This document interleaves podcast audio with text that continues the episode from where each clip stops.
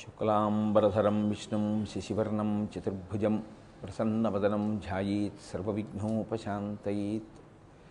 गुरुर्ब्रह्मा गुरुर्विष्णुः गुरुर्देवो महेश्वरः गुरुस्साक्षात्परब्रह्म तस्मै श्रीगुरवै नमः।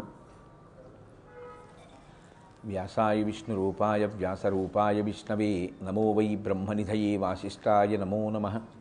కూజంతం రామ రామీతి మధురం మధురాక్షరం ఆరుహ్య కవితాశాఖాం వందే వాల్మీకికోకిలం శృతిస్మృతిపురాణానాం ఆలయం కరుణాలయం నమామి భగవత్పాదశంకరం లోకశంకరం. వాగర్ధావివ సంపృక్తౌ వాగర్ధప్రతిపత్తయే జగత పితరౌ వందే పార్వతీ పరమేశ్వరౌ. సూక్తిం సమగ్రేతున స్వయమేవ లక్ష్మీ శ్రీరంగరాజమహిషీ మధురైకటాక్షై వైదగ్ధ్యవర్ణగుణగుంభనగౌరవైర్యాం కండూలకర్ణకుహరా కవయోధయంతి హైమోర్ధ్వపుండ్రమజహన్మకుటం సునాసం మందస్మితం మకరకుండలచారుగండం బింబాధరం బహుళదీర్ఘకృపాకటాక్షం శ్రీవేంకటేశముఖమాత్మని సన్నిధత్తాం మనోజవం మరుతతుల్యవేగం జితేంద్రియం బుద్ధిమతాం వరిష్టం వాతాత్మజం వనరయూధముఖ్యం శ్రీరామదూతం శిరసా నమామి ఆపదామపహర్తారం దాతారం సర్వసంపదాం లోకాభిరామం శ్రీరామం భూయో భూయో నమామ్యహం. హరి ఓం పరమేశ్వర స్వరూపైన సభకి నమస్కారం.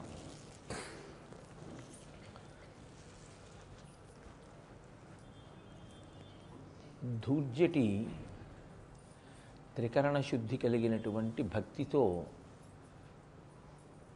శ్రీకాళహస్తీశ్వరుడి ముందు అనేక పర్యాయములు అనేక సందర్భాలలో తన ఆంతరంగమును ఆవిష్కరించాడు అని మీతో నేను మనవి చేశాను. సాధారణంగా శతకాలలో ఉండేటటువంటి ప్రయోగం ఎలా ఉంటుందంటే ఈశ్వరుణ్ణి స్థుతి చేస్తారు. అంటే ఆయన యొక్క వైభవాన్ని కీర్తిస్తారు. అందుకే మనకి సూక్తము అని ఒక మాట అన్ని సూక్తములే చెప్తాం మనం. శ్రీ సూక్తము పురుష సూక్తము దుర్గా సూక్తము నీలా సూక్తము మన్యు సూక్తము సూక్తము అంటే సు అంటే బాగా ఉక్తము అంటే చెప్పబడినది. బాగుగా చెప్పబడిన దానిని సూక్తం అంటారు.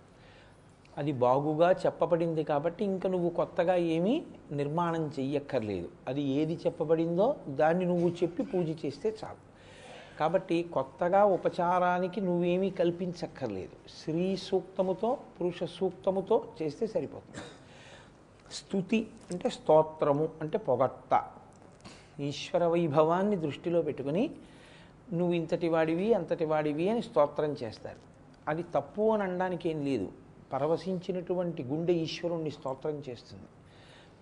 కానీ సాధారణంగా శతక సాహిత్యంలో ఎక్కువగా ఈశ్వరుణ్ణి స్తోత్రం చేయడం కనపడుతుంది. ధూర్జటి కేవలం అలా స్తోత్రం చేసినవాడు కాడు. ఆయన అనేక సందర్భాలను దృష్టిలో పెట్టుకుని పరమేశ్వరుడి దగ్గరికి వెళ్ళి నిజాయితీతో తన యొక్క స్థితిని ఆవిష్కరించాడు. ఇది ఎలా ఉంటుందంటే ఒక అనారోగ్యం ఒకటి వచ్చింది. ఇది పైకి చెప్తే ఇంట్లో భార్య బెంగ పెట్టుకుంటుందో పిల్లలు బెంగ పెట్టుకుంటారో అని అనిపించవచ్చు డాక్టర్ గారి దగ్గరికి వెళ్ళాడు. డాక్టర్ గారికి చెప్తే ఏమనుకుంటారో అని దాస్తాడా? దాచకూడదు. ఉన్నది ఉన్నట్టు డాక్టర్ గారికి చెప్పాలి. చెబితే డాక్టర్ గారు ఆ వ్యాధి నివారణ చేస్తాడు. పరమేశ్వరుడికి లోకంలో మొట్టమొదటి వైద్యుడు అని పేరు. రుద్రాధ్యాయంలో ఆయన్ని ప్రథమో దైవ్యోభిషక్ అంటాం. ప్రథమో దైవ్యోభిషక్ అంటే మొ భిషక్ అంటే వైద్యుడు. మొదటి వైద్యుడు ప్రపంచంలో ఆయనే. దేనికి? మీరు నమ్ముకుంటే ఆయన శరీరంలో ఉన్నటువంటి రోగాన్ని కూడా తీస్తాడు. అందుకే శివలింగాలు కొన్ని కొన్ని చోట్ల జ్వరహరీశ్వరుడు అన్న పేరుతో ఉంటాయి. కాంచీపురంలో ఉంది.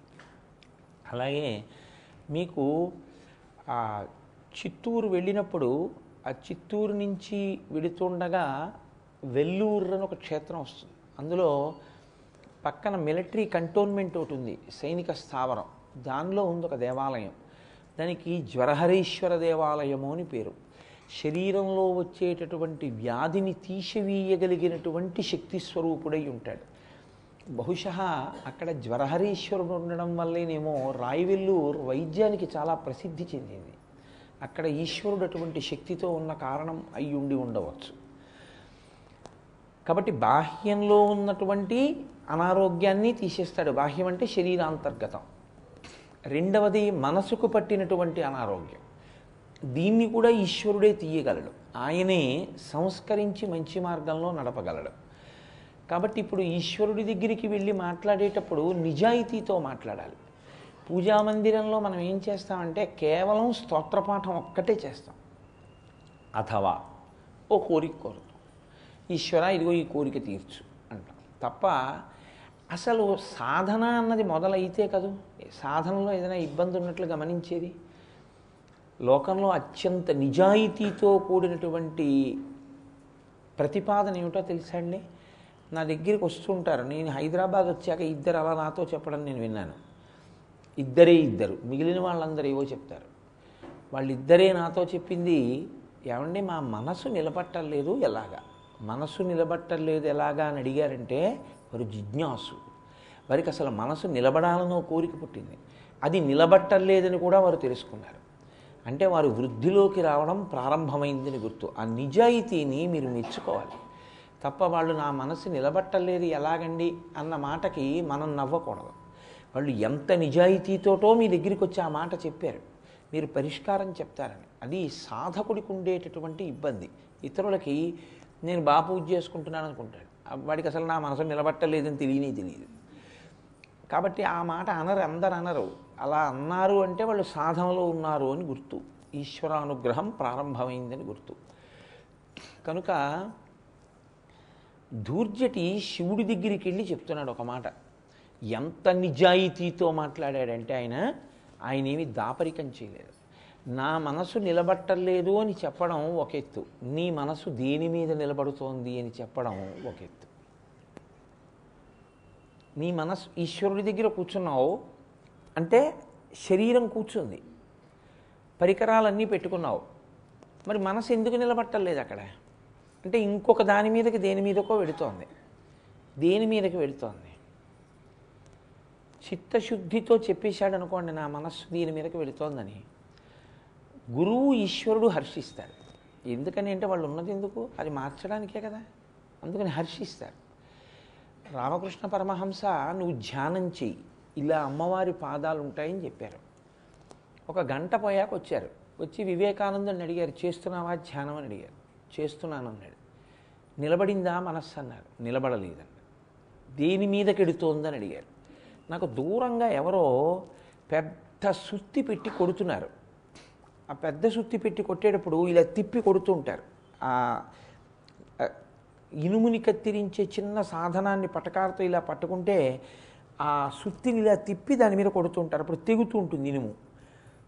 అలా కొడుతుంటే నా మనసు ఏమవుతోందంటే టక్ టక్ మళ్ళీ ఎంతసేపటికి టక్ అని చప్పుడు వస్తుందో అంతసేపటికి మళ్ళీ టక్ అంటుందని అటువైపుకి వెళ్ళిపోతుంది. ఏమిటి ప్రయోజనం దానివల్ల? ఏమి లేదు.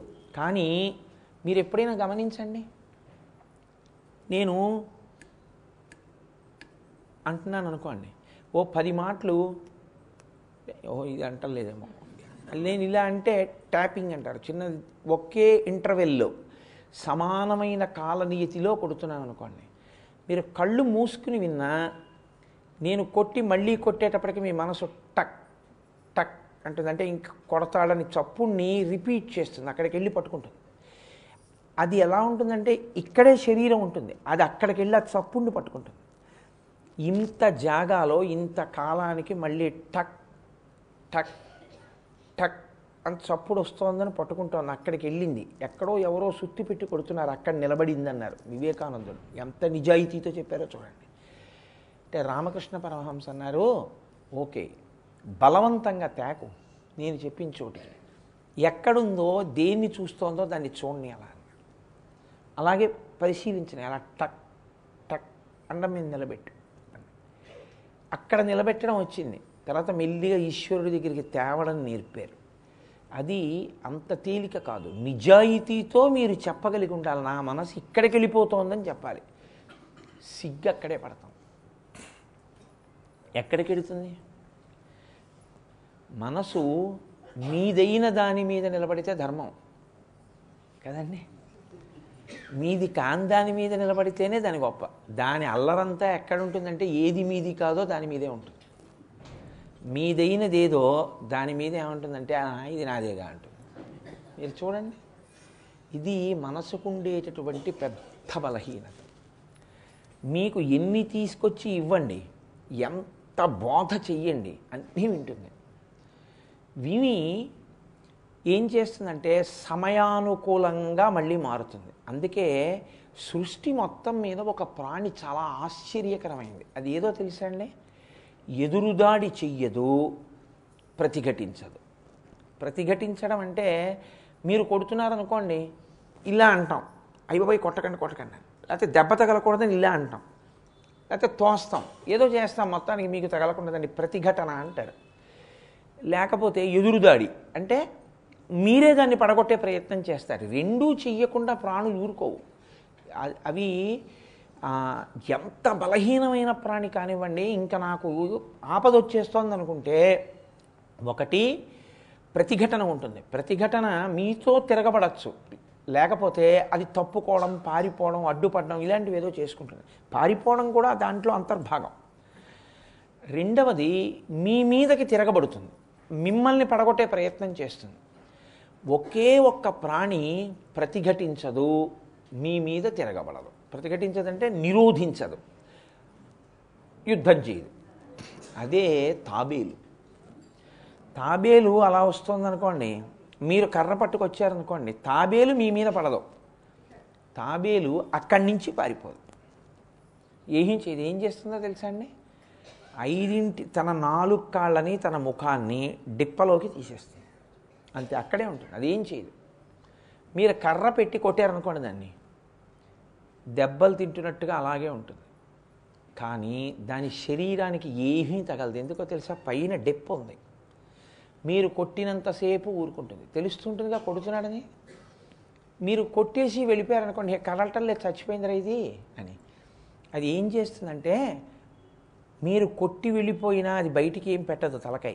ఒక ఇరవై నిమిషాలు ఇరవై ఐదు నిమిషాలు చూస్తుంది. వీడు వెళ్ళిపో ఉంటాడు అన్న తర్వాత ముందు తల బయట పెట్టి చూస్తుంది. వెళ్ళిపోయాడు. ఇప్పుడు నాలుగు కాళ్ళు బయట మళ్ళీ పాకుతూ వెళ్ళిపోతుంది.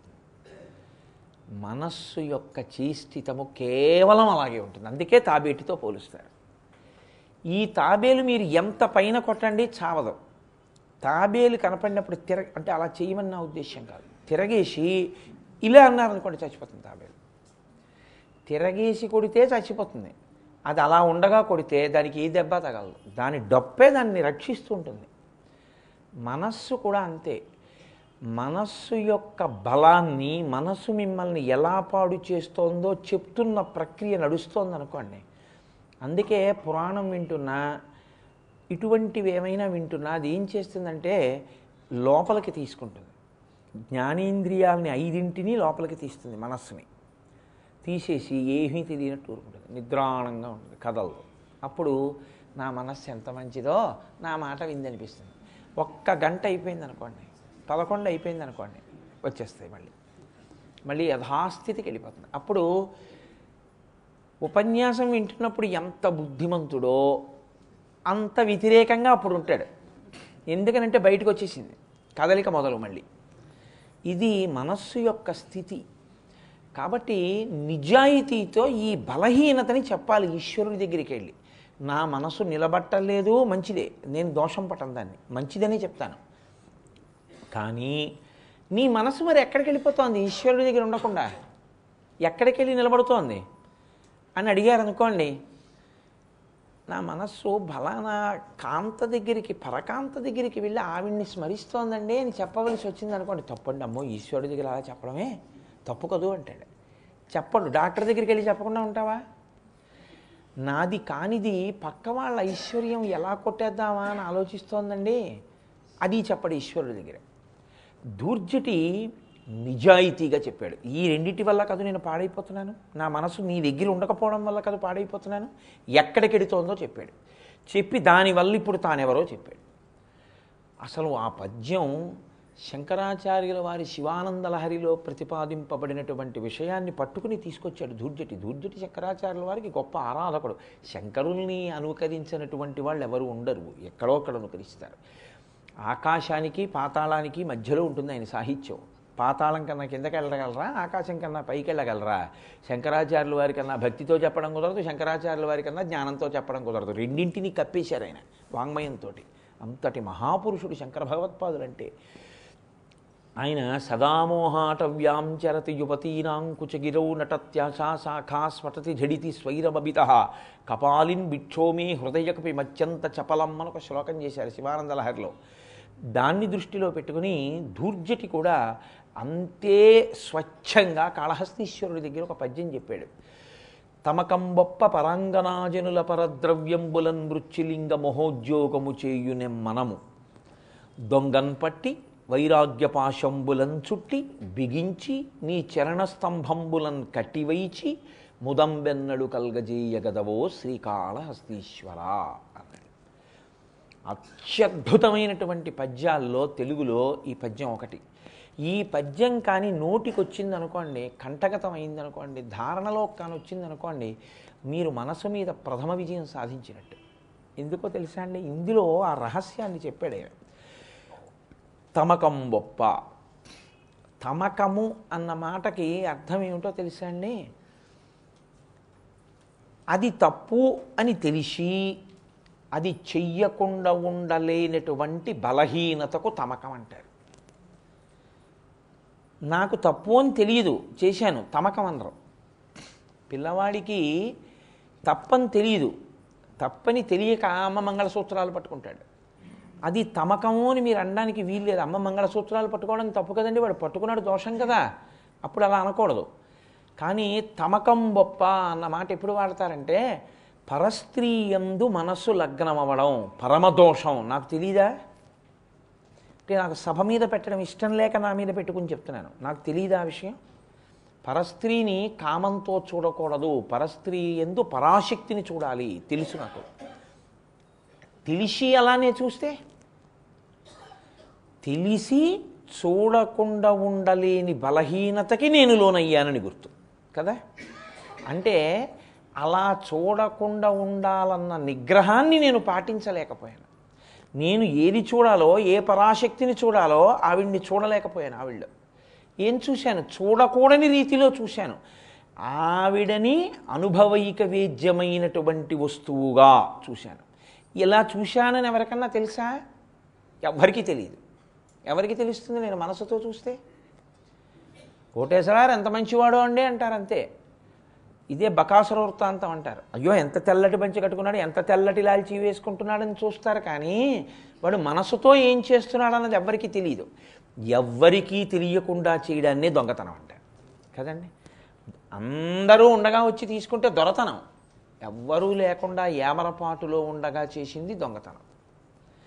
కాబట్టి ధూర్జట్ అంటున్నాడు తమకంబొప్ప పరాంగనాజనులా పరాంగన అంటే నాకు వైదికముగా ఇయ్యబడనిది.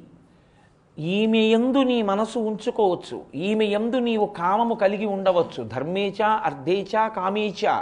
ఈమెను నీవు అనుభవించవచ్చు అని కన్యాదాత తెచ్చి నాకు ఇచ్చాడు ఒక ఆమెని. ఆమె యందు నా మనసు నిలబడింది. దోషం కాదు ధర్మం. ఆమె ఎందు కాక వేరొకరి ఎందు నిలబడింది. నన్ను మీరు మన్నించగలిగితే నేను దాన్ని ఎక్కువ వివరణం చేయలేక ఒక్క మాటతోనే పూర్తి చేస్తాను. బంగారు పాత్రతో పాయసం తాగినా వెండి పాత్రతో పాయసం తాగినా నువ్వు తాగేది పాత్రం పాయసమే.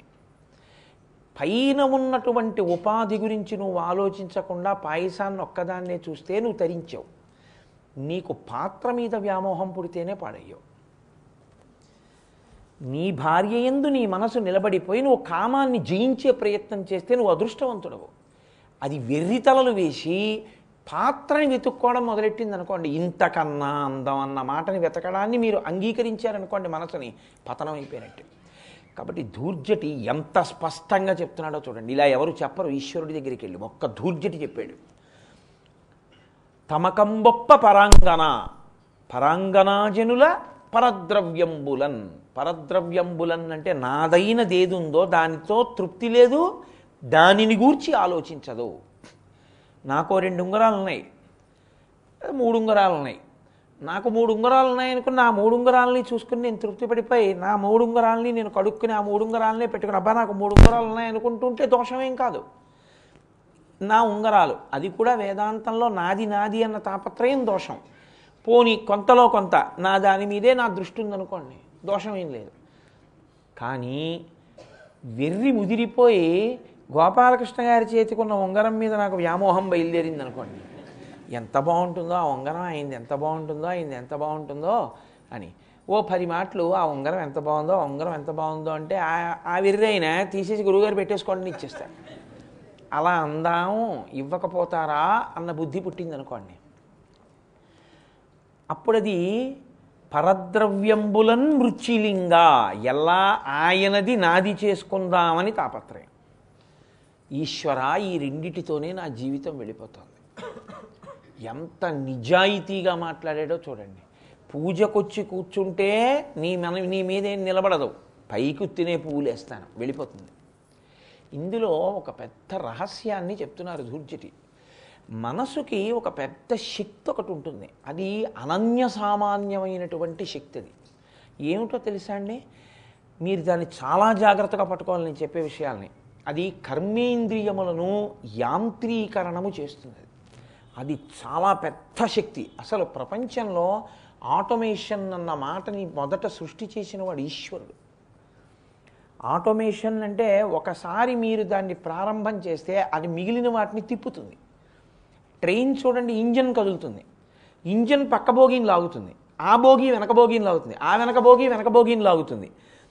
ఆటోమేషన్ అంటారంటే ఇక అదే మిగిలిన వాటిని తిప్పేస్తూ ఉంటుంది. మనసుకున్న గొప్పతనం ఏమిటంటే అది ఆటోమేషన్ చేస్తుంది. ఆటోమేషన్ అంటే మీకు నేను ఉదాహరణకి చెప్పాలి అంటే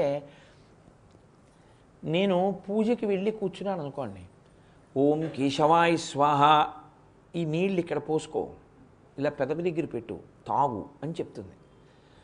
ఓం నారాయణాయ స్వాహ ఇంతే పోసుకో వెళ్ళిపోతుంది అక్కడికో. దీనికి దీనికి దీనికి నేర్పేస్తుంది ఇలానని నారాయణాయ స్వాహాకి రైతు బజార్కి వెళ్ళిపోతుంది. మళ్ళీ మాధవాయ స్వాహ ఏం చేయాలి తర్వాత? మళ్ళీ వస్తుంది.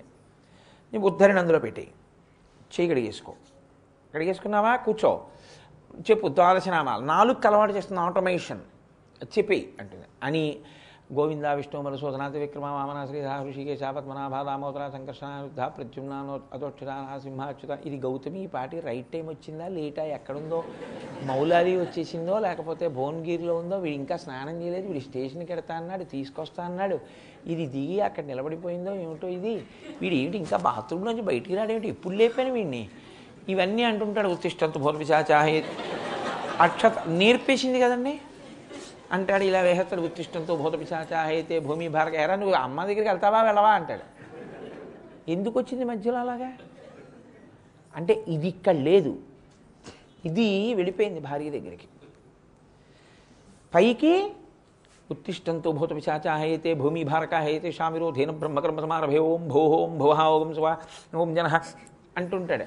ఇవన్నీ ఆటోమేట్ చేస్తుంది అంటే నేర్పేసింది ఇలా అనాలి ఇలా అనాలి ఆ మంత్రానికి ఇవన్నీ ఇలా అంటుంటాయి. అది మాత్రం ఇంకో చోటుకు పోతున్నారు.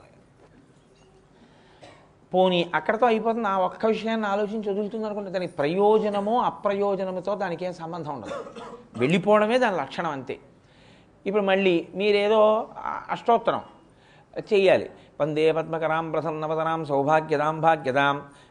రేపు అదేంటే భరతుడు గారి ఇంటికి ముందెడదామా రవి గారి ఇంటికి ముందెడదామా ఏది ఎంత దూరమో మనకి తెలియదు గోపాలకృష్ణ గారిని ఒకసారి అడిగి ఇది ఇలా చేస్తే బాగుంటుందేమో. ఆ ముందు ఇక్కడికి వెళ్ళి వచ్చేద్దాం తర్వాత ఇక్కడికి వెళ్ళి వచ్చేసి సామాను ముందు మనం లగేజ్ వెయ్యిమెంట్కి పంపించేద్దామా? లేకపోతే అంతా పట్టుకుని ఒకసారి వెళ్ళిపోతే పర్వాలేదా? ఇలా ఏదో ఆలోచిస్తుంటుంది. ఆఖరిగా మనం మాదిగ దీశాం గీశం కీచక్రీ చరందకి శ్రీమాన్ నారాయణో విష్ణుర్వాసుదేవో అభిరక్షతు. దీనికి విష్ణు సహస్రం దీనికి పువ్వులు. ఇవి అయిపోతాయి పళ్ళెంలో. ఇక్కడ అయిపోతుంది వనమాలి గదీశాంగి మళ్ళీ వస్తుంది ఒకసారి అయిపోయిందా విష్ణు సహస్రం? ఆ గొడవ వదిలిపోయింది. నైవేద్యం పెట్టు ఇగో పళ్ళు. మీరు అందుకే చూడండి అది ఏం చేస్తుందో తెలుసా అండి? అభిషేకానికి ఆరు పదార్థాలు అక్కడ పెడితే నాలుగు చేసి రెండు వదిలేస్తుంది. ఆవిడ అదేంటంటే కొబ్బరి నీళ్ళు పెట్టాను కదా ఇక్కడ ఏమిటో చూడలేదండి. చూడకపోవడం ఏం కాదు మనసు లేదు అక్కడ. అది ఎక్కడికో పోయింది ఏదో చేత్తో తడిమి అక్కడ ఉన్న పోసేశాడు మిగిలిన వదిలేశాడు. అక్కడ ఉంటే కదూ? దీనివల్ల ఏమవుతుందంటే శరీరం కూర్చుంది కానీ మనసు అసలు లేదు అక్కడ. ఎప్పుడు వెళ్ళిపోతుంది. కారణం ఏంటంటే ఆటోమేట్ చేస్తుంది. కర్మేంద్రియాల్ని చేసేయడం నేర్పి వెళ్ళిపోతుంది. సైకిల్ తొక్కడం నేర్చుకుంటున్నాడు అనుకోండి కొత్తగా. ఇదిగో ఇలా నువ్వు ఫెడల్ తొక్కి కాలెత్తు అన్నారు అనుకోండి. వాడు తొక్కి కాలెత్తి సీటు మీద మొట్టమొదట జీవితంలో కూర్చుని మీరు వదిలేసిన తర్వాత వాడే హ్యాండిల్ బార్ పట్టుకుని తొక్కుకుంటున్నాడు అనుకోండి. అప్పుడు మీరు వెళ్ళి రే నాన్న అన్నారు నాన్నగారిని మాట్లాడకండి ఉండండి అంటాడు. అక్కడే ఉంటుంది మనసు. మీరు ఎంత పిలవండి. ఉండండి నాన్నగారండి ఇప్పుడు పలకరించద్దు అంటాడు. జాగ్రత్తగా టర్నింగ్లు అవి ఇవి తిప్పి నాలుగు మాటలు కింద పడిపోయి ఐదు మాటలు లేచి కూర్చుని మళ్ళీ ఎక్కేయడం వచ్చేసింది అనుకోండి ఆ తర్వాత వెనకవాడు హారం కొట్టినా తప్పుకోడు. పక్కవాడితో మాట్లాడుతూ తొక్కేస్తాడు. వీటికి నేర్పేస్తుంది ఇలా తొక్కే దీనికి నేర్పేస్తుంది ఇలా తిప్పి. ఇది వాడితో మాట్లాడుతూ వెళ్ళిపోతాడు ఇది కాదు ప్రమాదం. టూ వీలర్ మీద ఎడుతూ సెల్ ఫోన్ ఇలా పెట్టుకుని వెళ్ళి డ్రైవ్ చేయడం ఏంటండి? ఆటోమేషన్ వల్ల వచ్చినటువంటి ప్రమాదం అనమాట మనసుకి ఇదే బలం ఇదే బలహీనత.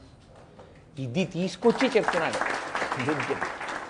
దీన్ని మీరు పట్టుకోవాలి. ఇది పట్టుకుంటే తప్ప అసలు మీరు ఉద్ధరణ పొందడం అన్న మాట లేనే లేదు శాస్త్రంలో.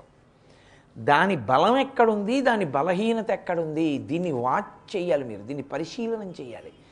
ఇది ఉందా? వెళ్ళిపోతుందా? వెళ్ళిపోతోంది. ఎక్కడికెడుతోంది? ఎక్కువగా. అది మీరు శివార్చన చేస్తుంటే వెంకటాచలం వెళ్ళింది అనుకోండి ఏం పర్వాలేదు. దాన్ని మీరు బలవంత పెట్టకూడదు.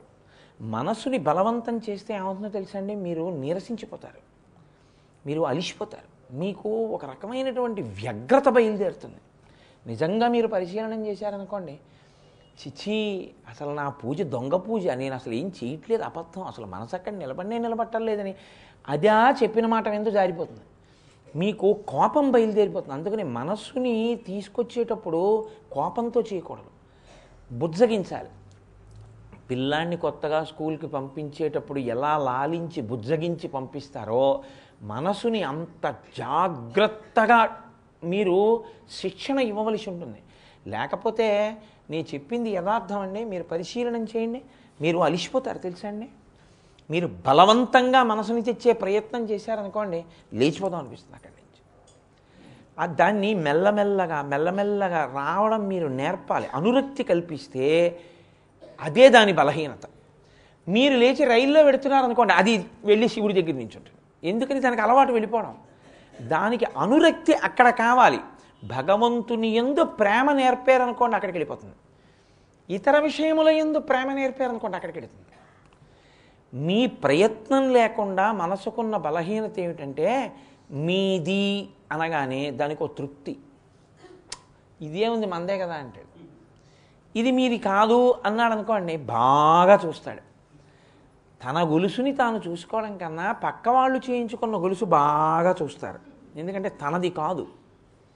చూసి నేనేమిటో మనం వెళ్ళినప్పుడు వాడు నాకు ఈ మోడల్ చూపించలేదండి అంటారు మీరు చూడండి. ఇప్పుడు అంటే మళ్ళీ నేను వాళ్ళనే అన్నాను అనుకుంటారు. అలా అనుకోకండి ఒక ఉదాహరణ అంతే నేను. అన్నింటికన్నా చాలా కష్టంగా ఉండేటటువంటి ప్రక్రియ ఏమిటంటే ప్రపంచంలో ఓర్పు అన్నదానికి మారుపేరు చీరల కొట్లో చీర చూపించడమే. చాలా కష్టం.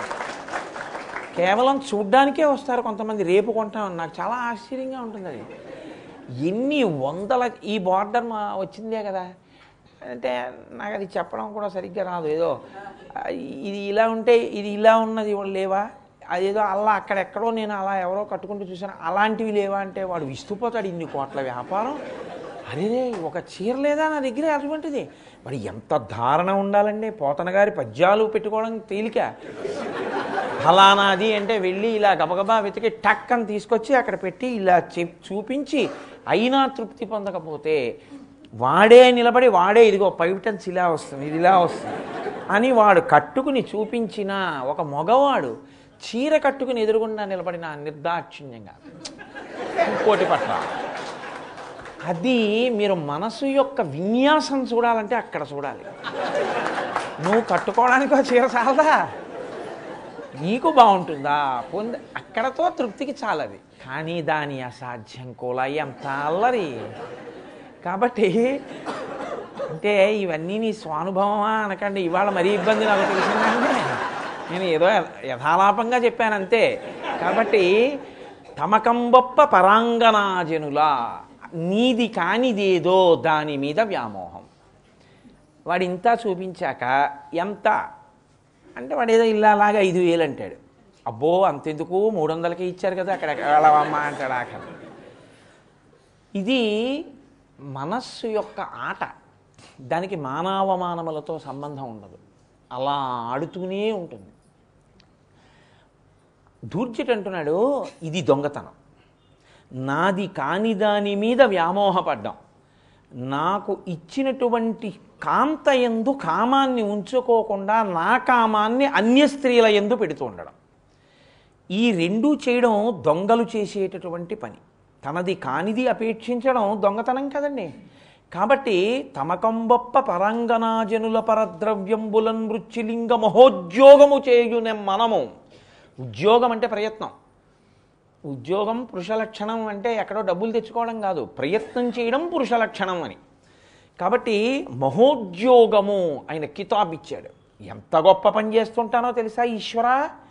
నాకు ఈ- నాకు వైదికముగా ఇవ్వబడినటువంటి స్త్రీ యందు తప్ప అన్యుల యందు నా కామం నిలబడుతోంది. నాకు ఈశ్వరుడిచ్చిన ద్రవ్యమునందు తప్ప అన్యులవి నావి ఎలా చేసుకోవాలని వెంపర్లాటగా ఉంది. ఈ రెండు నావి కానివి నావి చేసుకోవాలని ప్రయత్నించడం దొంగతనం కదా. కాబట్టి మహోద్యోగము చేయునే మనము దొంగను పట్టి అన్నాడు. దొంగను ఎవరు పట్టుకోవాలి? ఊళ్ళో దొంగలు తిరుగుతున్నారండి అంటే నేను తిరగకూడదు ఏలట్టుకుని నాకెందుకు? నా ఇంటికి తాళం వేసుకునే పడుకోవాలి. ఎవరు? కానీ తన ఇల్లు తాళం వేసుకు పడుకోకుండా తిరిగి పట్టుకోవలసిన వాడెవరు రక్షక భటుడు రక్షక భటుడు అంటే ఆ బాధ్యత ఎవరి మీద ఉంది? ఆ కర్తవ్యం ప్రభుత్వం మీద ఉంది. ప్రభుత్వం అందరికీ తెలియకుండా ఇంకోడిది తనదిగా ఎత్తుకుపోదామని ప్రయత్నించేటటువంటి వాడిని తాను పట్టుకోవాలి. వాడికి తెలియకుండా తాను పట్టుకోవాలి. దొంగని పట్టుకోవడానికి దొంగలందరూ ఎనిమిది నుంచి తొమ్మిది వరకు పట్టబడదురు. దయచేసి రావలేను అంటే వస్తారండి అది సమావేశమా అలా ఏం రారు. దొంగ ఎప్పుడు పెడతాడో అప్పుడు దొంగకి తెలియకుండా నువ్వు మాట వేయాలి ఇది దొంగ కన్నా తెలివైన దొంగ అయి ఉండాలి. దొంగ యొక్క ఆనుపాను తెలిసున్నవాడు అయి ఉండాలి. కదండి? లేకపోతే ఎలా పట్టుకుంటారండి? దొంగతనాలు ఎలా చేస్తారో బాగా తెలిస్తేనే ఎఫిషియెంట్ పోలీస్. దొంగతనం అలా ఎలా చేస్తారండి? నాకు తెలియదు సరిగ్గా అంటే వాడేం పట్టుకుంటాడు ఇంకా? దొంగతనం ఎలా చేస్తారో ఎలా పెడతారో అలాంటి చోట కనపడకుండా మాటు వేసి ఉండాలి. వాడు ఎవ్వరూ లేరనుకుని దొంగతనం చేయడానికి వచ్చినప్పుడు వాడు కొంచెం ఏ కిటికీలోకో తలపెట్టి దూకుతుండగా వెనక నుంచి కాళ్ళట్టుకోవాలి. వాడు పారిపోవడానికి వీలు లేకుండా. కాళ్ళట్టుకోవడమా చేతులట్టుకోవడమా అని చూడకూడదు. ఇక పట్టుకోవడమే ప్రధానంగా పట్టుకోవాలి వాడిని. కాబట్టి దొంగని పట్టుకోవాలి. ఎవరు పట్టుకోవాలి? ఇప్పుడు మనస్సు అనే దొంగని ఎవరు పట్టుకుంటారు? యథార్థంగా చెప్పాలంటే నా భార్య కూడా పట్టుకోలేదు నా దొంగతనాన్ని. కదండి? నేను పైకి నా చిన్ని నా బున్ని అని మాట్లాడి దాంతో నా మనస్సు వేరొకరి ఎందు లగ్నం అవుతోంది అనుకోండి దానికి తెలుస్తుందా? పట్టుకోగలదా తప్పండి అదేంటది? ఏ త ఏం తక్కువ చేశానని మీ మనసు ఇంకొకరి ఎందు లగ్నం అవుతోందని అడగగలదా? అడగలేదు. పట్టుకోగలిగిన వాడెవరు? ఈశ్వరుడు ఒక్కడే నా మనసు వేరొక కాంత దగ్గరికి ఎడుతోందని ఆయన ఒక్కడే పట్టగలడు. ఎందుకంటే ఆత్మగా ఆయన కాంతి మనసు మీద పడి ప్రతిఫలిస్తోంది. దానివల్ల మనసు పనిచేస్తోంది. వెనకనున్న ఈశ్వరుడు పట్టేసుకుంటాడు. ఆయన పట్టుకుంటాడని భయం ఉంటే నువ్వు నిజం నిజం చెప్పాలి ఆయనకి. కాబట్టి ఈశ్వర ఇది దొంగ. దొంగను పట్టి పట్టుకోవలసిన కర్తవ్యం నీది. ఎందుకంటే నువ్వు ప్రభువువి నిన్న నువ్వు విన్నారుగా? పరమేశ్వర పరిపాల్యో. ఆయన ప్రభుత్వం ఉన్నవాడు. కాబట్టి దొంగ లొంగిపోవడం అని ఒకటి ఉంటుంటుంది లోకంలో చాలా దొంగతనాలు చేసి వీడిని పట్టుకుంటే లక్ష రూపాయలు అన్నారు అనుకోండి. దొంగ పని ఎలా ఉంటుందంటే వాడు ధైర్యంగా అందరిలోకి రాలేడు. ఎప్పుడూ మారువేషంతో ముసుగుతోటి రావాలి. అంతేగాని సభలో ముందుకొచ్చి కూర్చోడాలు అలాంటివి ఏం కుదరవు. గబుక్కుని ఎవరు పట్టుకుంటారో తెలియదు. అందుకని ఎప్పుడూ రహస్యంగా తిరుగుతుండాలి భయం భయంగా తిరుగుతుండాలి ఇంకా అలా బతకలేం మనం. స్వేచ్ఛగా ఉందాం అనుకున్నాను అనుకోండి. మీరు ప్రభుత్వం దగ్గరికి వెళ్ళి నేను చాలా దొంగతనాలు చేశానండి నేను చాలా తప్పు చేశానండి. నిజమే నేను మారిపోదాం అనుకుంటున్నాను. అందుకే మీ దగ్గరికి వచ్చి లొంగిపోయానన్నారు అనుకోండి. నేరాన్ని అంగీకరించేస్తే శిక్ష తగ్గిపోతుంది. లోకంలో ఆ ప్రక్రియ ఉందా లేదా? ఉంది ఇప్పటికీ ఏదో తగ్గించి కొద్దిగా సెట్ చేసి వదిలిపెట్టేస్తారు.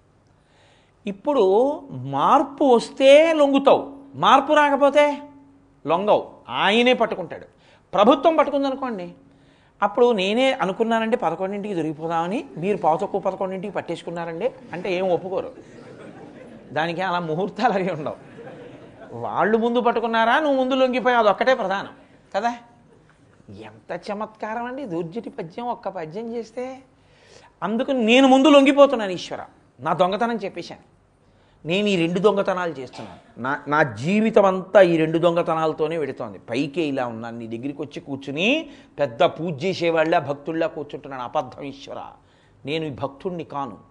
నా మనసు ఇక్కడ కూర్చుని ఉండగా కూడా వెడుతోంది. ఇక్కడ ఉండగా అంటే పూజ చేస్తుండగా కూడా పరాంగణలయ దగ్గరికి ఎడుతోంది పరద్రవ్యం దగ్గరికి ఎడుతోంది ఈశ్వర. ఇది దొంగతనం. దొంగతనం నేను దొంగ అని ఒప్పుకుంటున్నాను. నా మనసు దొంగ. దొంగ దొరికిపోతే ఏం చేస్తారు? లొంగిపోయాడు కదా అని వెంటనే సరే కోర్టులో మూడు నెలలు వేసాక అప్పుడు వద్దుగానే వెళ్ళిపోయి ఇంటికి అనరు. లొంగిపోయినా తీసుకెళ్ళి లాకప్లో పెడతారుగా? వీడు లొంగిపోయాడని తర్వాత మూడు నెలలు వేస్తారు. కాబట్టి లాకప్లో పెట్టాలిగా కట్టేస్తారు. లోప బంధించడం అంటే కట్టేయడం. ఇప్పుడు లొంగిపోగానే ఏం చేయాలి? నువ్వు కట్టేయాలి. కట్టేయి. ఎలా కట్టేస్తావో తెలుసా? దొంగను పట్టి నేను దొంగ అని చెప్పగానే ఏమో వీడు మళ్ళీ పారిపోతాడేమో అని పట్టుకుంటారు. దొంగను పట్టి పట్టుకోనను. వైరాగ్యపాశంబులం చుట్టి బిగించి నేను మళ్ళీ పారిపోతానేమోనని కట్టేయి నన్ను దొంగకి పారిపోవడం లక్షణం. ఈ మనసుకి జారిపోవడం లక్షణం. కాబట్టి కట్టు. దేంతో కడతావు? వైరాగ్యపాశములతో కట్టు. బిగించి కట్టు వదులు చేసుకు జారిపోవడం లక్షణం ఉంటుంది. అందుకని అలా వదులు చేసుకోవడానికి వీలు లేకుండా బిగించేయి బాగా. మనం చూడ అది అనుభవించిన వాడి నోట్లోంచి వచ్చే కవిత్వం అండి. మీరు పిల్లాడిని మామిడి పళ్ళ బుట్ట కట్టండి అన్నాడు అనుకోండి. వాడు తాడి ఇలా చెట్టు తిప్పి ఓ ముడేస్తాడు. అదేమిట్రా ఇలా పైకెత్తు. బరువుకి కట్టు వదిలైపోవాలా అలాగా వేస్తారు కట్టు.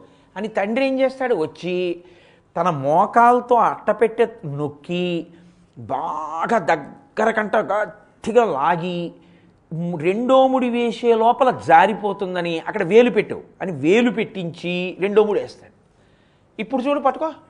బిగుతుగా ఉందా? పెట్టి జారిపోతుందా? జారదు అంటాడు. ఈశ్వర కట్టానని అనుకుంటావేమో వైరాగ్యపాశం వేసి వైరాగ్యపాశంలోంచి కూడా జారిపోతుంది నాకు. కాబట్టి బిగించి జిహాస వైరాగ్యం అని ఉంటుంది. వైరాగ్యం రెండు రకాలుగా ఉంటుంది. ఒక ఆయన కాశీ వెళ్ళిపోతాడు. ఎందుకు వచ్చారు కాశీ అన్నారు అనుకోండి ఎవరో కనపడి. ఏమన్నా దిక్కుమాల సంసారం ఉచిగితిపోయాను ఏ ఏమైందండి? అన్నారు అనుకోండి. ఏమైంది ఏంటి? ఎంత కష్టపడి పెంచాను మా అబ్బాయిని మీకు తెలుసుగా? ఒక్క కొడుకు. ఎంత కష్టపడి పెంచానో ఎన్ని పూజలు చేశానో వాడి కోసం. పెసరకట్టు ఉండమని అడిగాను సోమవారం నాడు. ఏ అస్తమానం పెసరకట్టు ఏంటి నాన్నగారండి అన్నాడు. మంగళవారం అడిగాను. ఏమిటండి? మీకేమో పడదు పెసరపప్పు. అస్తమానం పెసరకట్టు పెసరకట్టు అంటారేంటి? అన్నాడు. ప్రతిదానికి విసుక్కోవడమే. అసహ్యం వేసి నేను కాశీ వెళ్ళిపోతానన్నాను టికెట్ పట్టుకొస్తాను ఉండండి అన్నాడు. నాకు ఎంత బాధగా ఉంటుంది అని ఆ రోజు సాయంకాలం పట్టుకొచ్చి తత్కాలంలో పట్టుకొచ్చాను ఎల్లుండి వెళ్ళిపోండి అన్నాడు. అని ఎక్కించేశాడు. అందుకు వచ్చాను కాశీ అంటాడు. అంటే ఎందుకు వచ్చేసాడు కాశీ? వైరాగ్యం వచ్చి వచ్చాడు అనుకుంటున్నారా మీరు? వైరాగ్యం వచ్చింది. ఎందుకు వచ్చింది?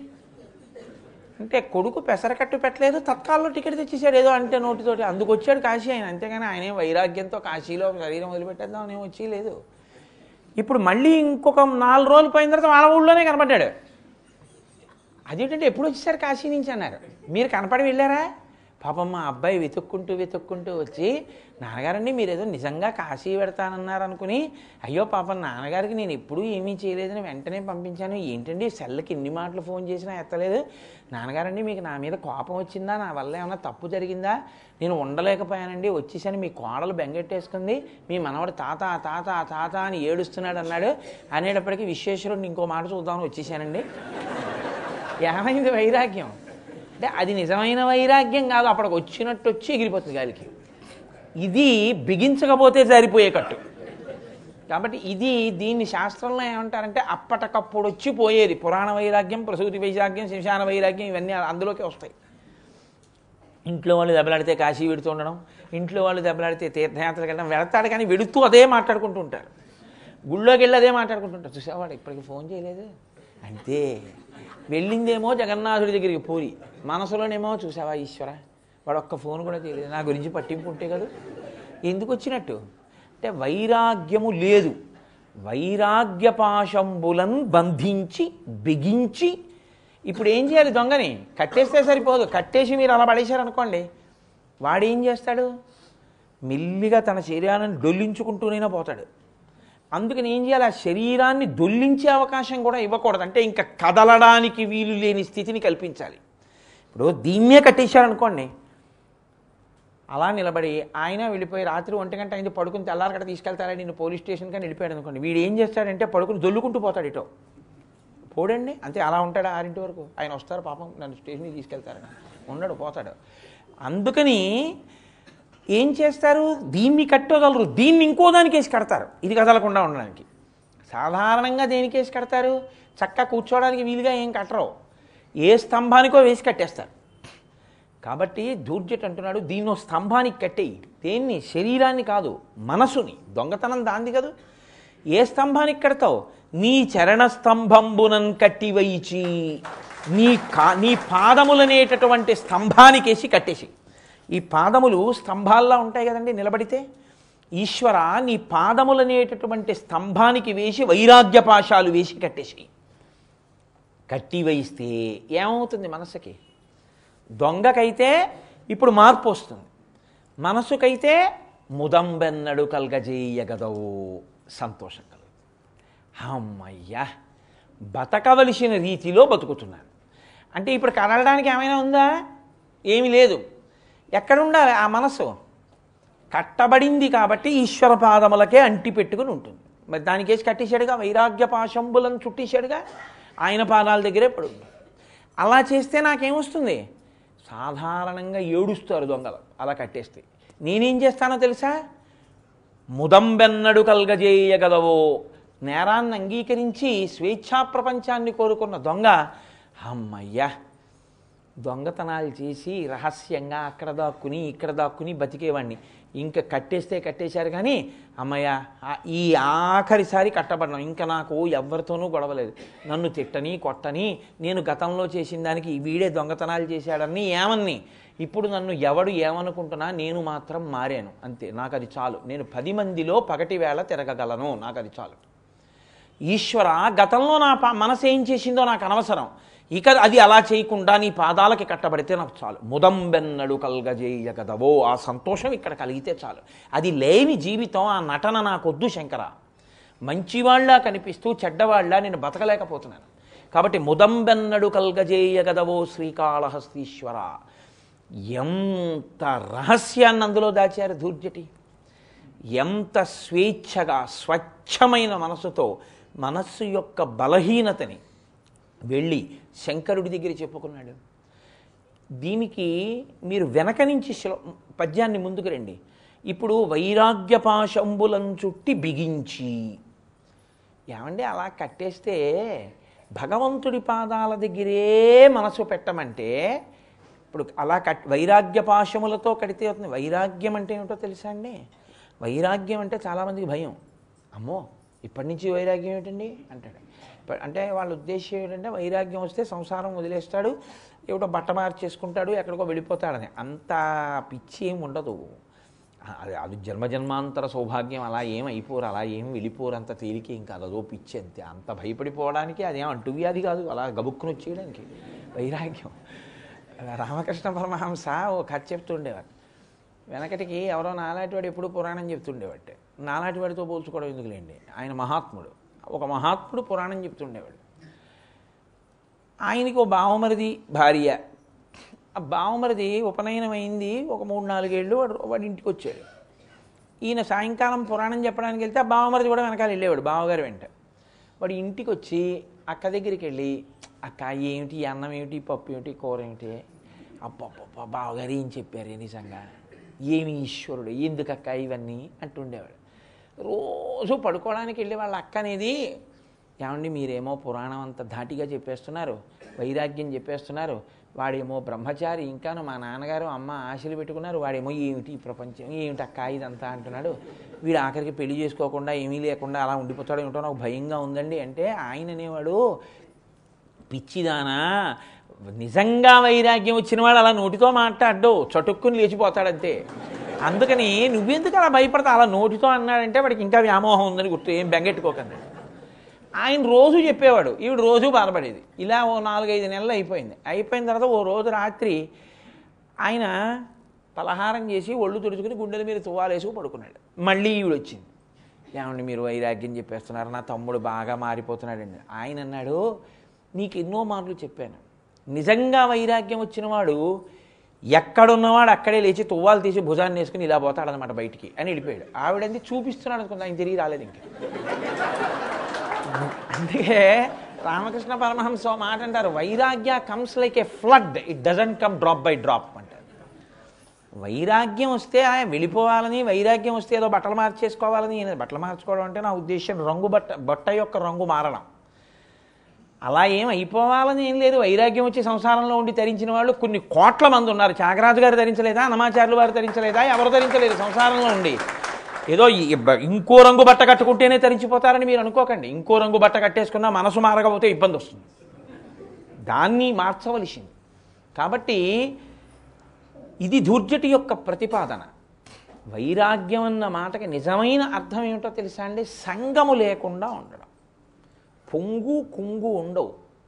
ఒక పువ్వు పూస్తుంది ఒక మల్లె పువ్వు ఇప్పుడు మల్లెపూల వాసన అలా వెడుతుంటే ఒక మహాత్ముడు ఆఘ్రాణించాడు. మల్లె పువ్వు పొంగిపోదు.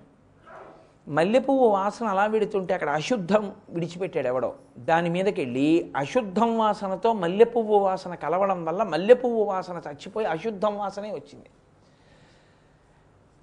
మల్లె పువ్వు పక్కనున్న అటు వెడుతూ అబ్బా అన్నారు. ఛీ ఇది నా పక్కన ఉండడం వల్ల నా వాసనకి గుర్తింపు లేదని అది అది బెంగ పెట్టుకోదు. అందుకే మనిషి బతుకు నదిలా ఉండాలంటారు. కుంతీదేవి ప్రార్థన చేసింది. యాదవులందు పాండు సుతులందు నాకు మోహ విచ్ఛేదము చేయుమయ్య. ఘనసింధువు చేరిడి గంగభంగి నీపాద సరోజ చింతనముపై అనిశము మదీయ వృత్తి అత్యాదర వృత్తితో గదియగనట్లు చేయగదయ్య. ఈశ్వరా అని అడిగింది కృష్ణుణ్ణి.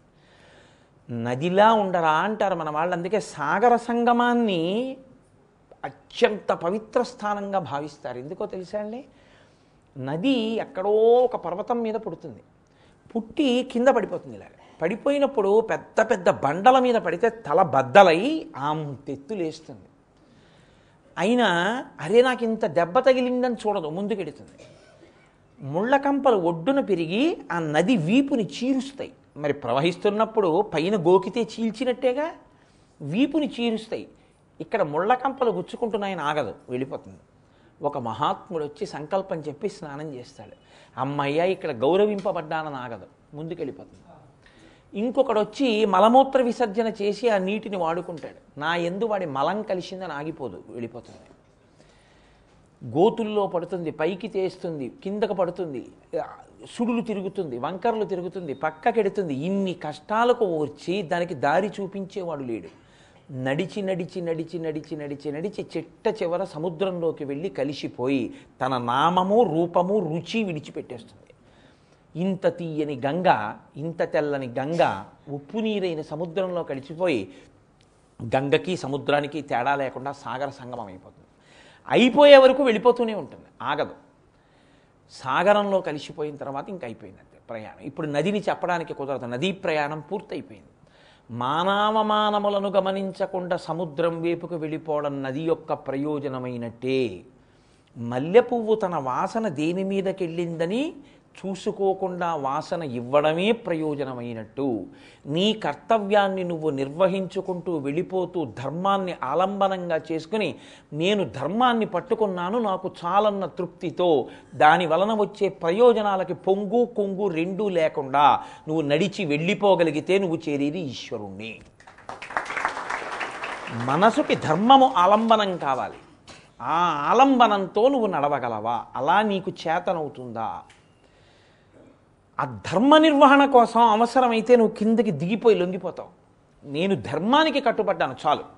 అందులో నాకేమైనా అవమానం వచ్చిందా అన్నది లేదు. అవమానం కాదు నేను ధర్మ నా ధర్మం నేను చేశానా లేదా అంతే.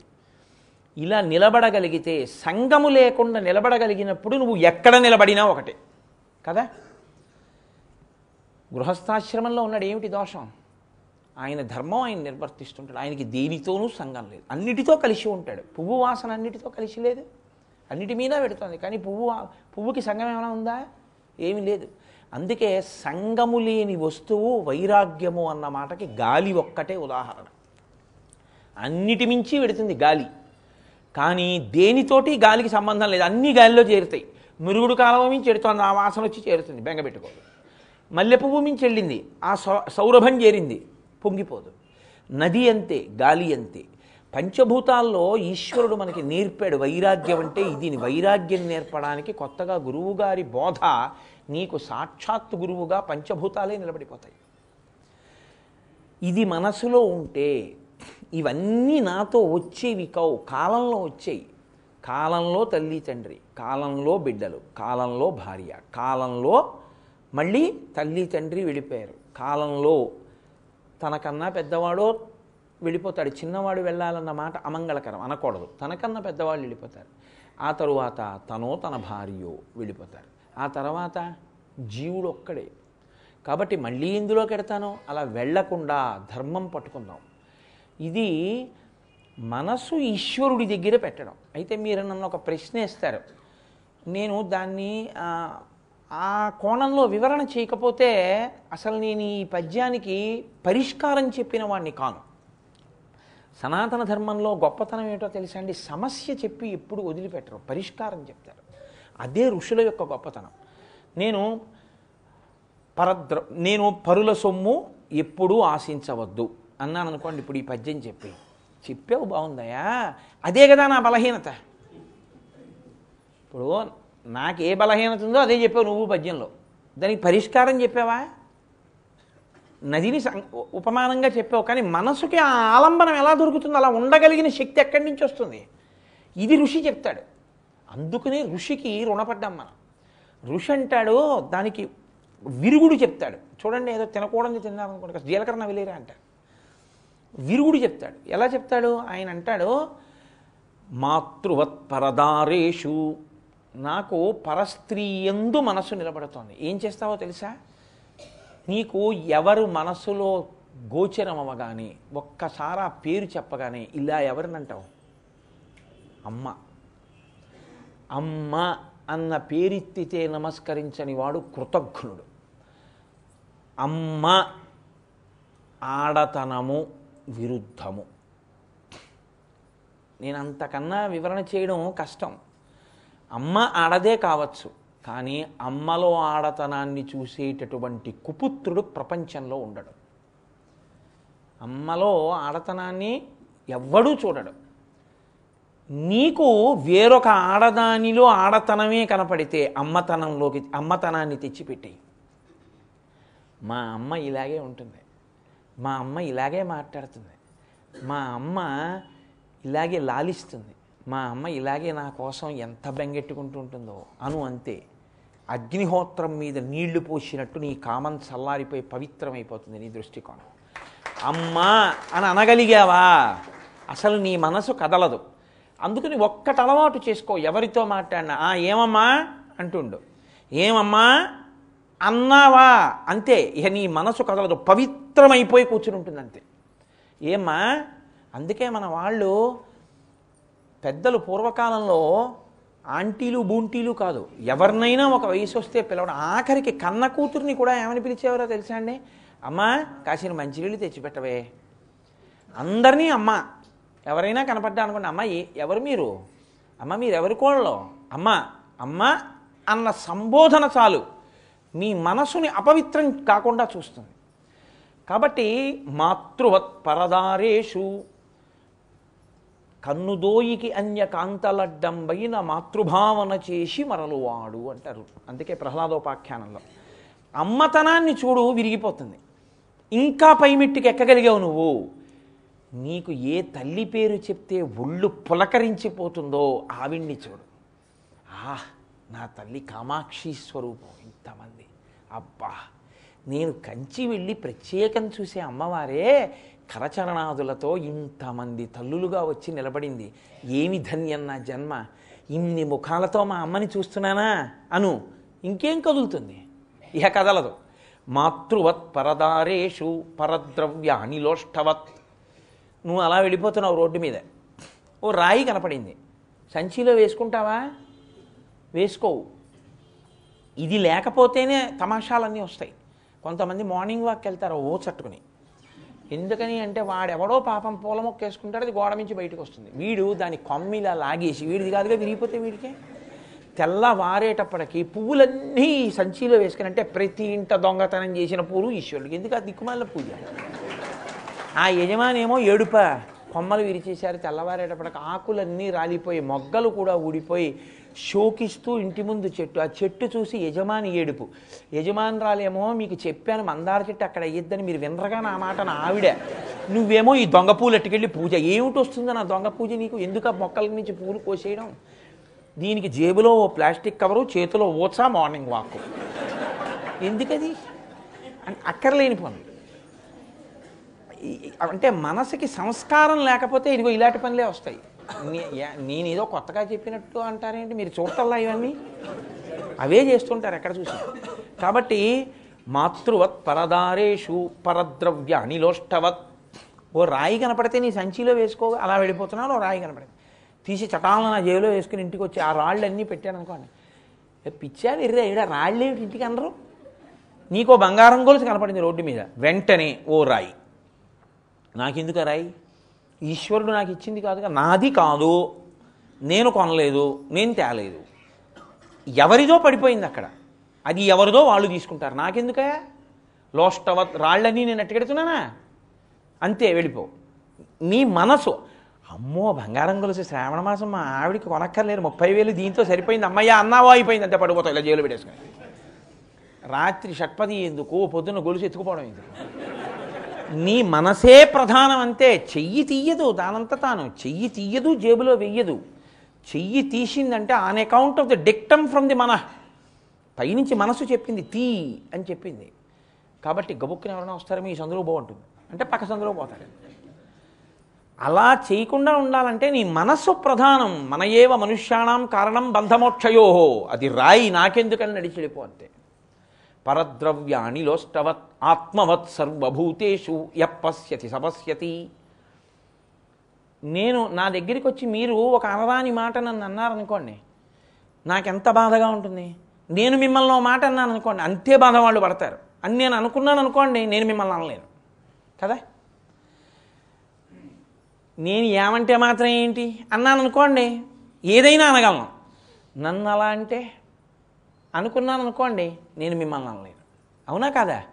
నియంత్రణ ఎక్కడి నుంచి వస్తుందంటే నువ్వు ఇంకోళ్ళని కొట్టే ముందు నిన్ను ఇంకోళ్ళు కొడితే అని ఆలోచించు.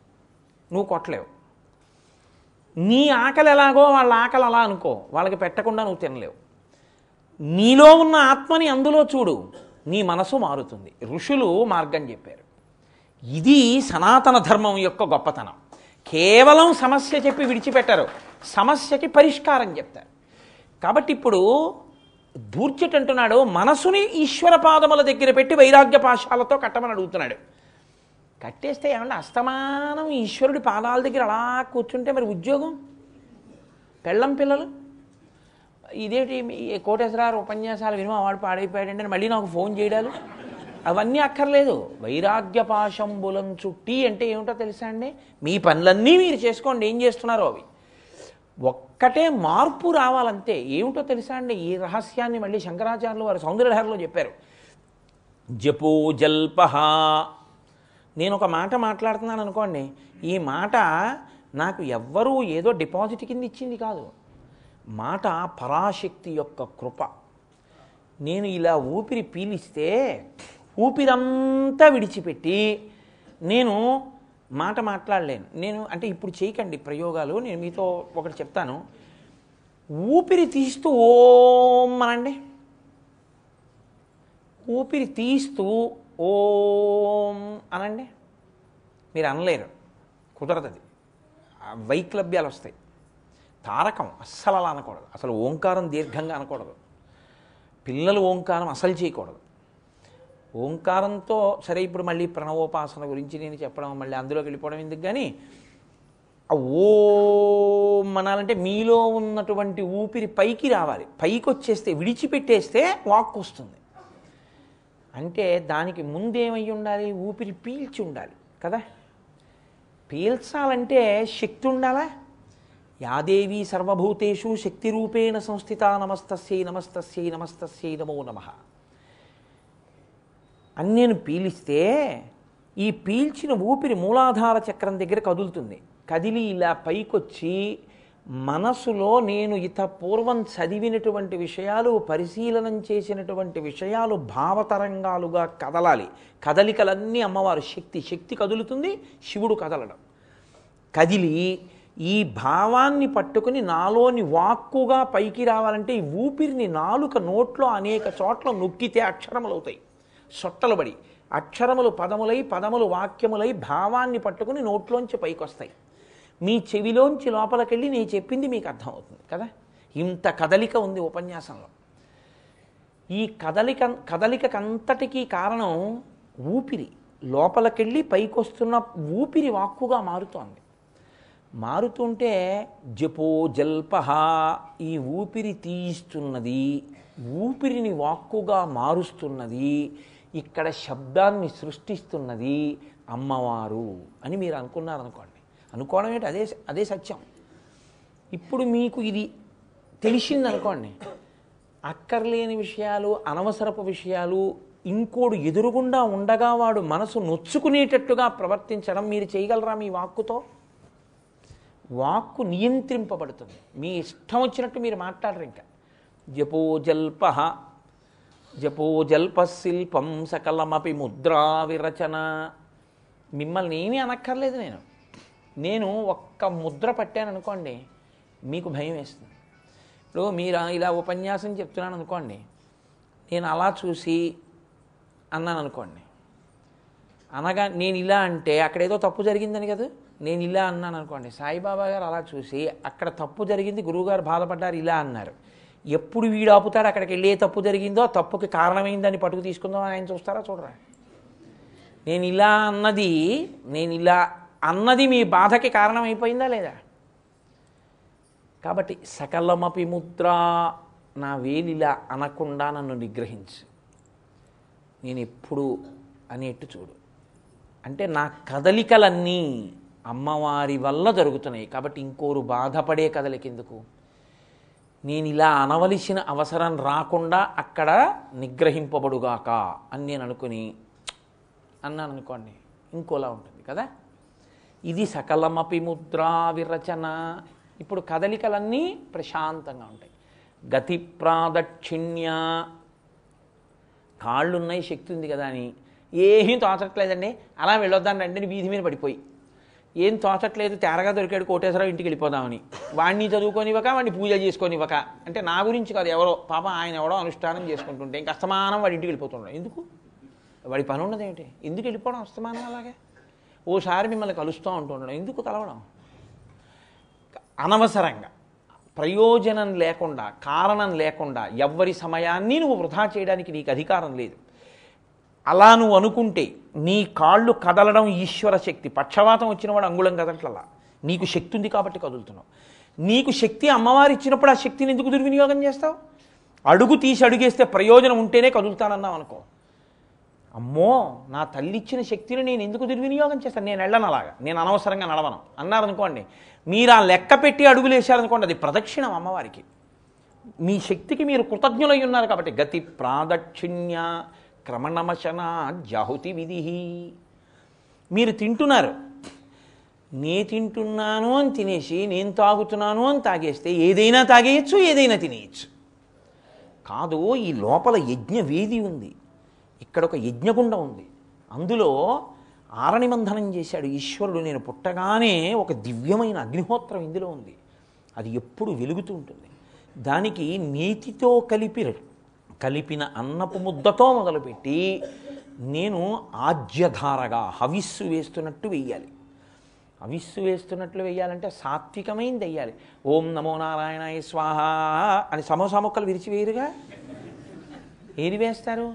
హవిస్సు చెరువు వేస్తారు. కమ్మటిది వండి వేస్తారు. కాబట్టి సాత్వికమైనటువంటి పదార్థాన్ని ఇందులోకి నాలుక కోసం బొత్తిగా అలా ఎలా బతికేస్తామండి? ఆవకాయ తినకుండా ఉండగలమా? ఎప్పుడో ఒకసారి కొద్దిగా మెల్లిమెల్లిగా మెల్లిమెల్లిగా నీకు కారం అండి అబ్బా ఏముంటుంది? పళ్ళతో ఇలా పీకితే అబ్బా పులుపు అది మెల్లిగా మనసుకి బోధ చెయ్యి చేసి అబ్బా ఏముంది ఏముంది? అంటుంటే కొన్నాళ్ళకాయ వద్దమ్మా ఆవకాయ. ఏదో వారానికో పది రోజులకో ఓ పిసర వేసుకో. ఇది నువ్వు క్రమంగా అలవాటు చేస్తే యజ్ఞగుండం ఇక్కడ వెలుగుతోంది. యజ్ఞగుండంలో అక్కడ ఎవరో హోమం చేస్తున్నారు. నువ్వు వెళ్ళి అందులో సమిధమైపోతే పేడా పోయి సారా సీసా పట్టుకెళ్ళిపోయి పోయగలవా? మరి ఇందులో ఎలా పోస్తున్నావు? ఈ హోమకుండంలో అంటే ఇందు ఇక్కడ ఈశ్వరుడు ఉన్నాడు అని చెప్తున్నాడు ఆయన భగవద్గీతలో. నువ్వు ఎలా పోసేస్తున్నావు అంటే అలా చాలామంది పోసేస్తే డబ్బులు వస్తాయనుకుని ఎవరైనా అమ్మేస్తే నేనేం చేయలేను. అదో బుద్ధి తక్కువతనం.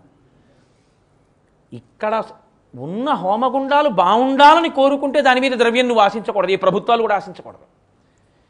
ఇక్కడ పోసేటప్పుడు ఈశ్వర హోమగుండం ఉంది అని నువ్వు ఇక పోయడం అలవాటైతే నువ్వు ఎలా పడితే అలా పోయలేవు. హోమగుండం దగ్గరికి వెళ్ళి ఎలా పడితే అలా నువ్వు వేయలేవుగా హోమగుండం దగ్గరికి వెళ్ళి కూర్చుని హోమంలో వెయ్యాలి అంటే దానికి తగినట్టు వెయ్యాలి. ఓ పంచె కట్టుకుని పైన వస్త్రం లేకుండా ఓ తువ్వాలు వేసుకుని నువ్వు కూర్చుని కదా హోమగుండంలో వెయ్యాలి? నువ్వు పలహారం చేస్తున్నావు భోజనం చేస్తున్నావు కాబట్టి ఓ పంచె కట్టుకుని పై వస్త్రం లేకుండా ఉత్తరీయం ఒకటి వేసుకుని కూర్చుని ఆకులో చక్కగా లోపలికి ప్రసాదాన్ని తీసుకుంటావు. అప్పుడు పరిశేచనం చేసి. ఇప్పుడు నువ్వు తిన్నది హోమమైంది. నువ్వు నిత్యాగ్నిహోత్రీకుడవు నువ్వు నిత్యం యజ్ఞం చేసిన సోమయాజీవి. దేనివల్ల భావన చేత. గతి ప్రాదక్షిణ్య క్రమణమశన జాహుతి విధి ప్రణామ సంవేశ సుఖమఖిలమాత్మార్పణ దృశ ఈశ్వరుడివి కాకుండా ఎన్నో ఇచ్చాడు. కార్లు ఇచ్చాడు ఏసీలు ఇచ్చాడు బిల్డింగ్లు ఇచ్చాడు పరుపులు ఇచ్చాడు మంచాలు ఇచ్చాడు. దీనికి నువ్వేం చేస్తావు? నేల మీద పడి ఒక్కసారి నమస్కారం చేస్తున్నావు. ఈశ్వరా ఇవన్నీ నీవి. ఇప్పుడు నువ్వు అనుభవించావు. దోషమేమొచ్చింది వే వేదం అంగీకరించింది. మంచం మీద పడుకోవడం. ఆ సుఖం ఇచ్చినందుకు ఓ మంచం నాకు ఇచ్చినందుకు ఈశ్వర నీకు నమస్కారం. రాత్రి పడుకుంటున్నావు. నీకు నిద్ర రావడానికి చలనా ఏమైనా కట్టొచ్చావా? ఇన్ని గంటలు నిద్ర పట్టడానికి ఏమైనా ఇంజెక్షన్ చేస్తారా? నిద్ర వచ్చిందంటే ఈశ్వర అనుగ్రహం. నీకు సుఖం కలిగింది. నిద్ర పడితే అన్నం తింటావు అన్నం తింటే నిద్ర పట్టాలి. నిద్ర రాత్రి పట్టకపోతే అన్నం అన్నం అన్నం అరగదు. అన్నం అరగకపోతే నిద్ర పట్టదు. కడుపు ఖాళీగా ఉందండి నిద్రపట్టలేదంటాడు బా కడుపు నిండా తినేశానండి నిద్ర పట్టింది రాత్రి బాగా నిద్ర పట్టిందండి మంచి ఆకలేసింది అంటాడు ఈ రెండు ఒకదానికి ఒకటి అనుబంధం. రాత్రి నిద్ర ఇచ్చినవాడెవరు? ఈశ్వరుడు. ఆయన నీకు నిద్రాకాలిక సుఖం ఇస్తున్నాడు కాబట్టి నువ్వు పడుకోబోయే ముందు పదకొండు మాటలు నీకు ఇష్టమైన ఈశ్వరనామని చెప్పి పడుకో. లేచేటప్పుడు మాత్రం నీ ఇష్టనామని చెప్పడాన్ని శాస్త్రం అంగీకరించదు. నేను ఒక ఉదాహరణకి శివభక్తుణ్ణి కావచ్చు. కానీ నేను శివ శివ అంటూ లేవడాన్ని శాస్త్రం అంగీకరించదు. నేను అనకూడదు అలాగా. సృష్టిలో ఎవడైనా నిద్రలేస్తే మూడు మాటలు చెప్పవలసిన నామం ఒక్కటే. శ్రీహరి శ్రీహరి శ్రీహరి అంటూనే లేవాలి. అంటే జాగృత్ అంతా రక్షణ జాగృత్ అంతా విష్ణుపరం. కాబట్టి లేస్తున్నప్పుడు మూడు మాటలు శ్రీహరినామం చెప్తూనే లేవాలి భద్రత కావాలనుకుంటే. అది తప్ప మొదటి మాట నోటి వెంట ఇంకొకటి ఏది ప్రకటనంగా పైకి రాకూడదు. కాఫీ కాఫీ కాఫీ అంటూ కుంభకర్ణుళ్ళ లేవకూడదు. శ్రీహరి శ్రీహరి శ్రీహరి అన్నది మొదటి మాట. నిద్ర లేవగానే. పడుకోబోయే ముందు సాధ్యమైనంత వరకు శివనామం. ఎందుకంటే ఆయన లయకారకుడు. లయకారకుడు అంటే చంపేస్తాడు అనుకుంటారు చాలామంది. లయకారకుడు అంటే చంపేయడం కాదు. స్వల్పకాలిక లయం అంటే నిద్ర ఇవ్వడం నిద్ర సుఖం. దానివల్ల ఇంద్రియాలకు శక్తి వస్తుంది. ఒకటి స్వల్పకాలిక లయం. రెండు ఆత్యంతిక ప్రళయం. ఆత్యంతిక ప్రళయం అంటే జ్ఞానం ఇచ్చి మళ్ళీ పుట్టకుండా చేయడం. మూడవది మహాప్రళయం. అందరూ ఈశ్వరుణ్ణి పొందాలి. పొందకుండా వాడు అలా పుడుతూనే ఉన్నాడు. ఇప్పుడు ఏం చేయాలి? వాడు నన్ను పొందడు నేనే వాడిని పొందేస్తాను.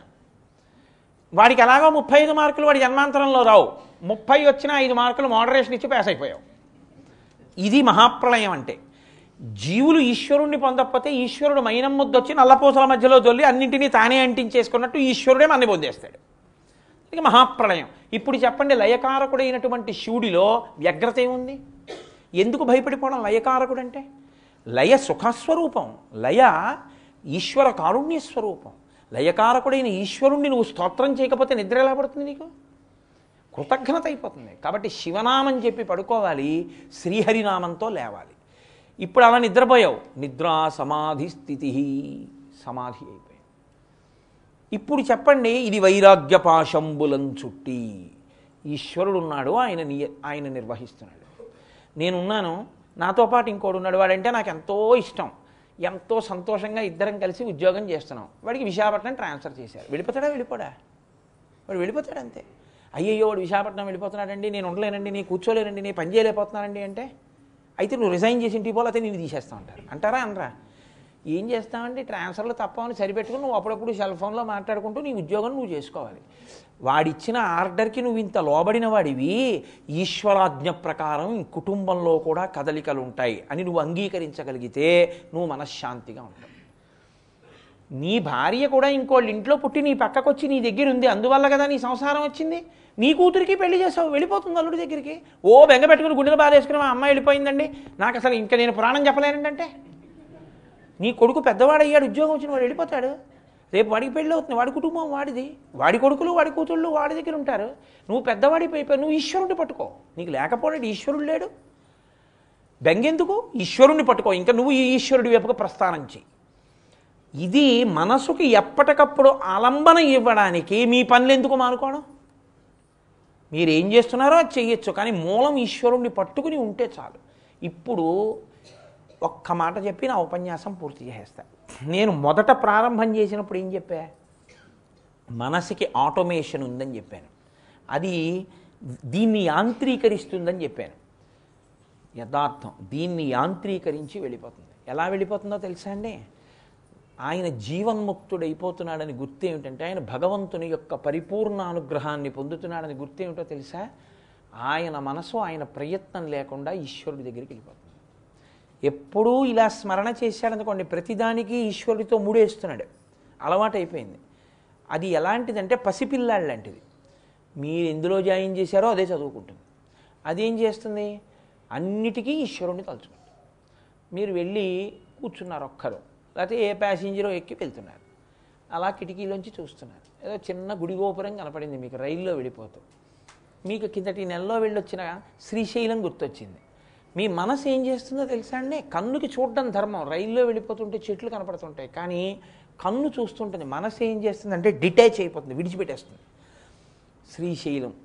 శ్రీశైలంలో మహాద్వారం. అందులోంచి మీరు ప్రవేశించి లోపలికి వెళ్ళడం. పెద్ద శలగల బసవన్న. ఆ నంది. ఇది కదా కలియుగాంతంలో రంకె వేస్తాడంటారు. బా ఎంత నంది. కొంచెం ముందుకెళ్ళి ఎడంచేతి పక్కన కృష్ణానది గుండం. అందులోంచి నీళ్ళు తీసి కదా మల్లికార్జునుడికి అభిషేకం చేస్తారు. ఇంకొంచెం ముందుకెళ్ళి కుడి చేతి పక్కన మంటపంలోంచి లోపలికెడితే ఇంకొక నంది. ఆ నంది శృంగములలోంచి చూస్తే చిన్ని శివలింగం. నా దో నా నేను ఇలా దోషిడి బోర్లు ఇస్తే ఎలా ఉంటుందో అంత శివలింగం.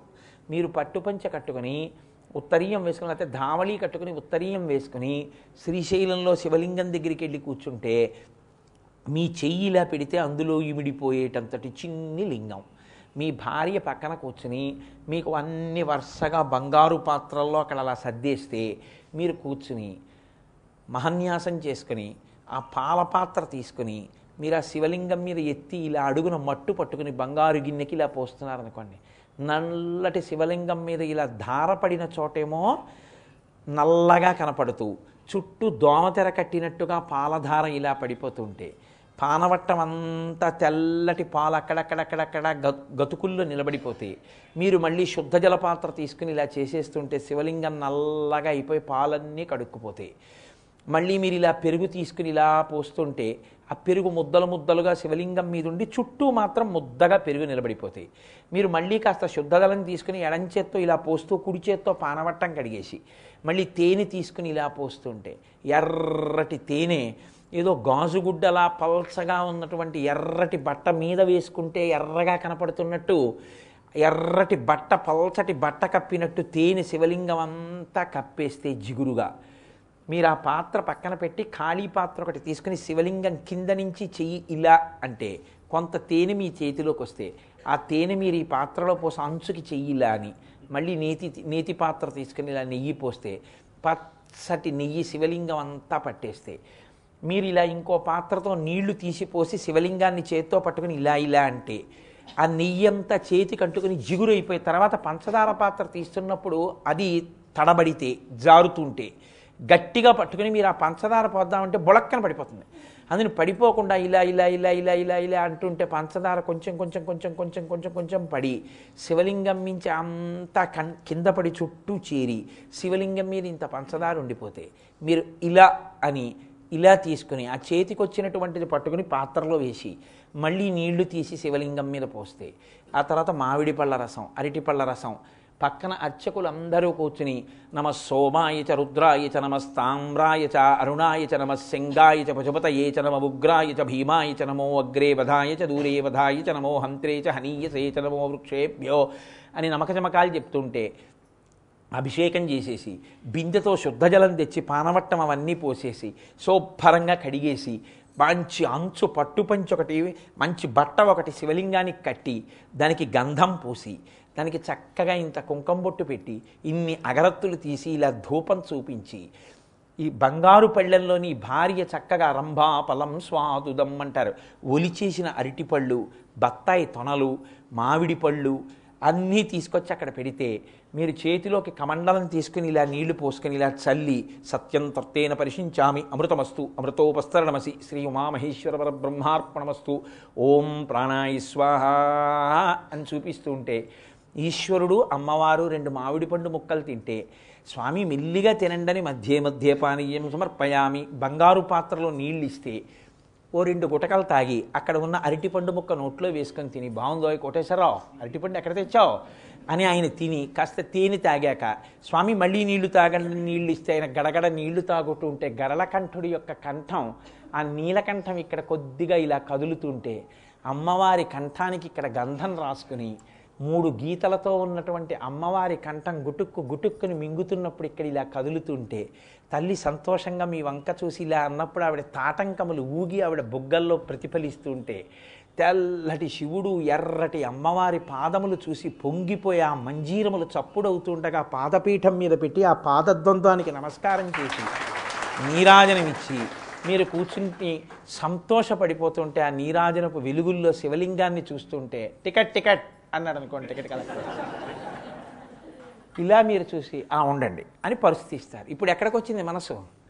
మళ్ళీ వెనక్కి వచ్చింది కారణం బంధమోక్షయోహో ఇప్పుడు మల్లికార్జునుడు మీ ఖాతాలో నా ఖాతాలో శ్రీశైలంలో అభిషేకాన్ని వేసేసాడు. ఎందుకో తెలుసా అండి? వెళ్ళామా మనం శ్రీశైలం? వెళ్ళాం. ఎలా? మనసుతో వెళ్ళిపోయాం.